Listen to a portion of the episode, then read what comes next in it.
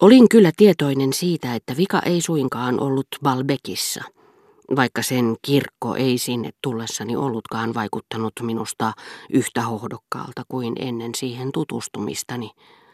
Että mielikuvitukseni ei sen paremmin Firenzessä, Parmassa kuin Venetsiassakaan voisi asettua silmieni tilalle ihailemaan ja katsomaan. Tiesin ja tunsin sen yhtä selvästi kuin taannoin, uuden vuoden iltana, yön pimeydessä, olin teatterin edessä ohjelmia tutkiessani tajunnut, miten erheellistä ja turhaa on kuvitella, että tietyt juhlapäivät voisivat oleellisesti erota tavallisista arkipäivistä.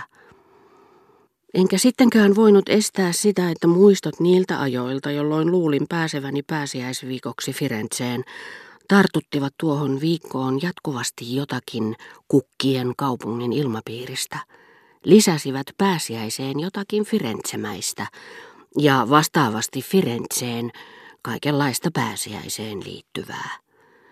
Pääsiäisviikko oli vielä kaukana, mutta siinä päivien ketjussa, joka eteeni avautui, pääsiäispyhät erottuivat muita kirkkaampina väliin jäävien päivien päässä – Auringon säteiden satuttamina, ikään kuin kaukana kangastelevassa kylässä keskellä valojen ja varjojen leikkiä kirkkaana kimmeltävät katot. Ne imivät itseensä kaiken valon. Sää oli muuttunut leudammaksi, ja kehottaessaan minua olemaan paljon ulkona omat vanhempani tarjosivat minulle tekosyyn jatkaa joka aamuisia kävelyretkiäni. Mieleni teki luopua niistä, koska tapasin silloin Madame de Germantin, mutta tästä samasta syystä en myöskään voinut olla ajattelematta niitä ja keksimättä kaiken aikaa uusia syitä jatkaakseni niitä, syitä, joilla ei ollut mitään tekemistä herttuattaren kanssa, ja jotka saivat minut helposti vakuuttuneeksi siitä, että vaikkei häntä olisi ollut olemassakaan, olisin sittenkin joka aamu samaan aikaan lähtenyt kävelylle. Minusta muiden kuin herttuattaren tapaaminen oli täysin yhdentekevää, mutta tunsin valitettavasti selvääkin selvemmin, että hänestä kenen tahansa muun kuin minun kohtaaminen olisi ollut edes siedettävää. Häntä ehtivät aamupäivän kuluessa tervehtiä monenmoiset typerykset, jotka hän itsekin sellaisiksi luokitteli. Mitään iloa näistä tapaamisista ei ollut odotettavissa – mutta hän saattoi ainakin pitää niitä sattumanvaraisina.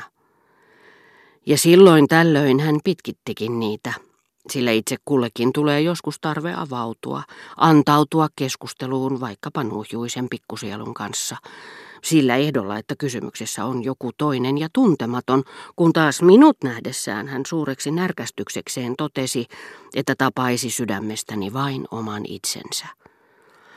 Siksi vapisin silloinkin, kun minulla oli jokin muu syy kuin hänen tapaamisensa lähteä kulkemaan samaa tietä. Vapisin kuin syyllinen hänen kiiruhtaessaan ohitseni.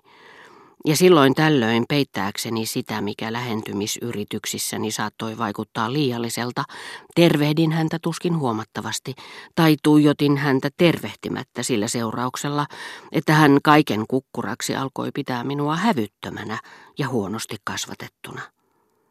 Hän pukeutui nykyään kevyemmin, tai ainakin entistä vaaleampiin väreihin, ja ikään kuin kadulla olisi jo vallinnut kevät, kangaskatokset, joiden oli määrä suojella vanhojen aristokraattisten yksityistalojen, upeitten julkisivujen välissä kyyhöttävien vihannesmyymälöiden ja maitokauppojen näyteikkunoita liialliselta auringonvalolta, oli vedetty auki.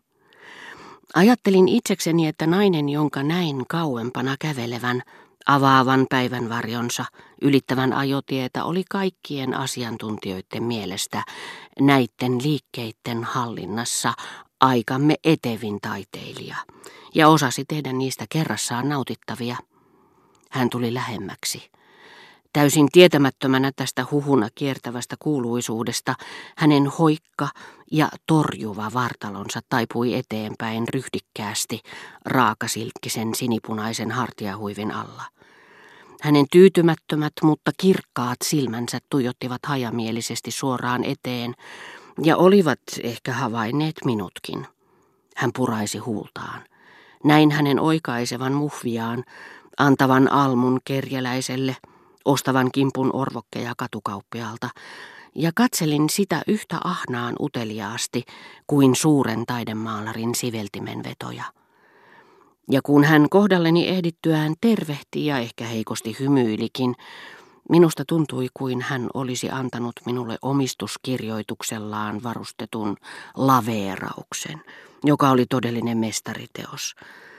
Kaikki hänen asusteensa näyttivät hänen luonnollisilta ja asiaan kuuluvilta kehyksiltään, ikään kuin ne olisivat olleet jonkin hänen sielunsa erikoisominaisuuden heijastumia. Eräänä paastonajan aamuna, ollessaan menossa jonnekin lounastamaan, hän tuli vastaani kirkkaanpunaisessa samettipuvussa, jossa oli hieman uurrettu kaulaaukko. Herttuattaren kasvot olivat haaveelliset vaaleitten hiusten alla. Tunsin, ettei mieleni nyt ollutkaan aivan niin murheellinen kuin tavallisesti, sillä hänen alakuloinen ilmeensä ja raja, jonka voimakkaat värit tuntuivat vetävän hänen ja muun maailman väliin, saivat hänet vaikuttamaan yksinäiseltä ja onnettomaltakin, mikä rohkaisi mieltäni. Puku hänen yllään näytti sydämen hehkuvan punaisten säteiden aineellistumalta. Hänen sydämensä, jota en tuntenut, mutta jota ehkä olisin voinut lohduttaa. Lempeästi lainehtivan kankaan mystisessä valossa hän toi mieleeni kristillisen kirkon alkuaikojen pyhimyksen. Silloin minua hävetti pakottaa tätä marttyyriä itseäni katsomaan. Mutta katu kuuluu kaikille. Katu kuuluu kaikille, toistin antaen sanoille äskeisestä hieman eroavan merkityksen, ja ajattelin samalla ihaillen, että tällä vilkasliikenteisellä ja usein sateen kostuttamalla kadulla, joka nyt kohosi arvossa, niin kuin kadut joskus Italian vanhoissa kaupungeissa, Germontin herttuatar sekoitti julkiseen elämään hetkiä omasta salaisesta elämästään, näyttäytyen näin kaikille, salaperäisenä kaikkien keskellä ja ilmaiseksi, kuin suuremmoinen mestariteos ainakin.